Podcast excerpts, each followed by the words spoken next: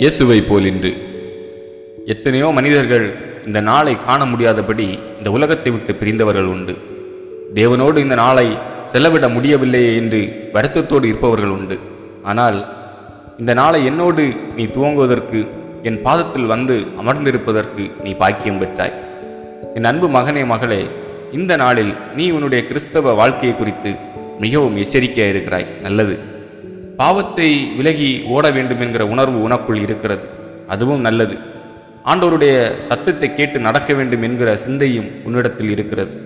ஆனால் உன்னை குறித்த அதிகமாய் கவலைப்படும் நீ உன்னை சூழ்ந்துள்ள மக்களை குறித்தோ என்னை அறியாத மக்களை குறித்தோ உனக்கு கவலை இல்லை.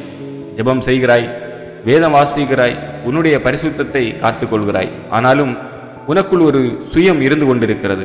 அந்த சுயம் உன்னில் சாம்பலாய் இந்த நாளில் மாற வேண்டும். உன்னை சூழ்ந்துள்ள மக்கள் இன்னும் ரட்சிப்பின் சுவிசேஷத்தை அறிந்து கொள்ளாமல் நரகத்துக்கு சென்று கொண்டிருக்கிறார்கள். நீ உணர்வடைய வேண்டும். உன்னுடைய சுயத்தை வெறுத்து மற்றவர்களுக்கும் உன்னை சூழ்ந்திருப்பவர்களுக்கும் இந்த சுவிசேஷத்தை நீ அறிவிப்பதில் தீவிரமாக இருக்க வேண்டும்.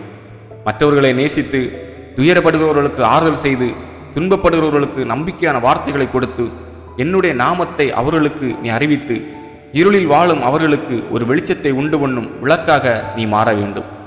இயேசு கிறிஸ்து இந்த உலகத்தில் வாழ்ந்த நாட்களில் அவருடைய வாழ்வில் சுயம் என்பது சற்றும் இல்லாதவராக மற்றவர்கள் மேல் அக்கறை உள்ளவராக அவர் வாழ்ந்தார்.